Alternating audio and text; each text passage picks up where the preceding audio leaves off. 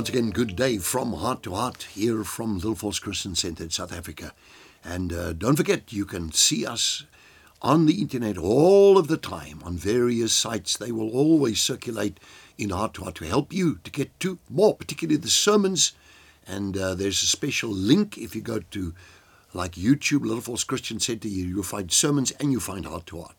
If you click on videos, then you find all the sermons together. That link is we'll take you straight to the latest sermons preached at this church, and uh, so much more for you to enjoy.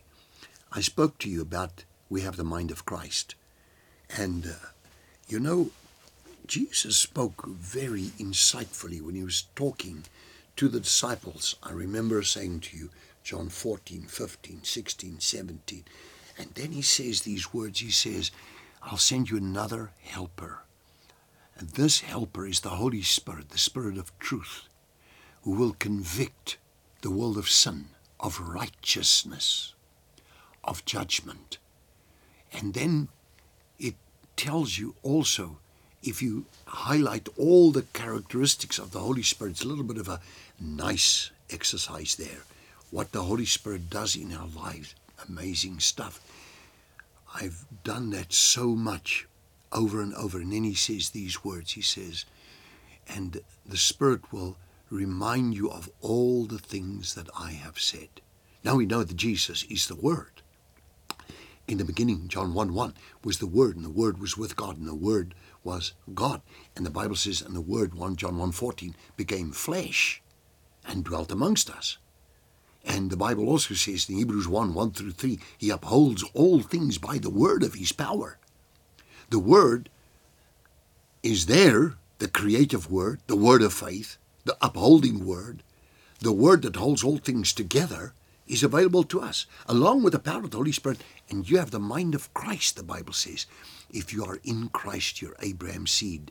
Galatians uh, chapter number 3, verse uh, 2, verse uh, 29 and it says, um, no, it's chapter number 329. I'm sorry about that one. It says, uh, if you're in Christ, you're Abraham's seed and joint heirs according to the promise. Now, let me continue then, therefore. The, the word says, we have the mind of Christ. So we can therefore say, we have the mind of Christ. So having the mind of Christ as a present day reality, as a believer filled with Holy Spirit, surely must impact our minds. What I found is that the prayers of the Apostle Paul are profound and helps us here, where he speaks.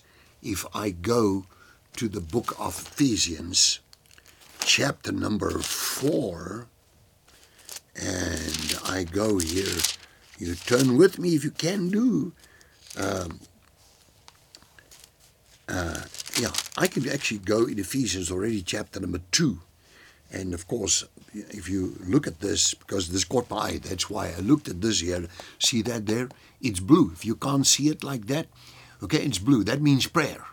It's marked for prayer. I'm busy committing this Bible now to memory also. So, so if I look at this, then what does Paul pray? He prays twice in Ephesians 1, and then he prays in Ephesians 3.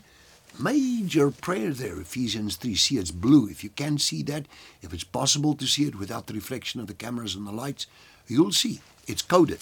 So everything called prayer, coded right now in blue, in my Bibles, all of them. So every Bible, all of them, uh, I code in blue when it comes to prayer.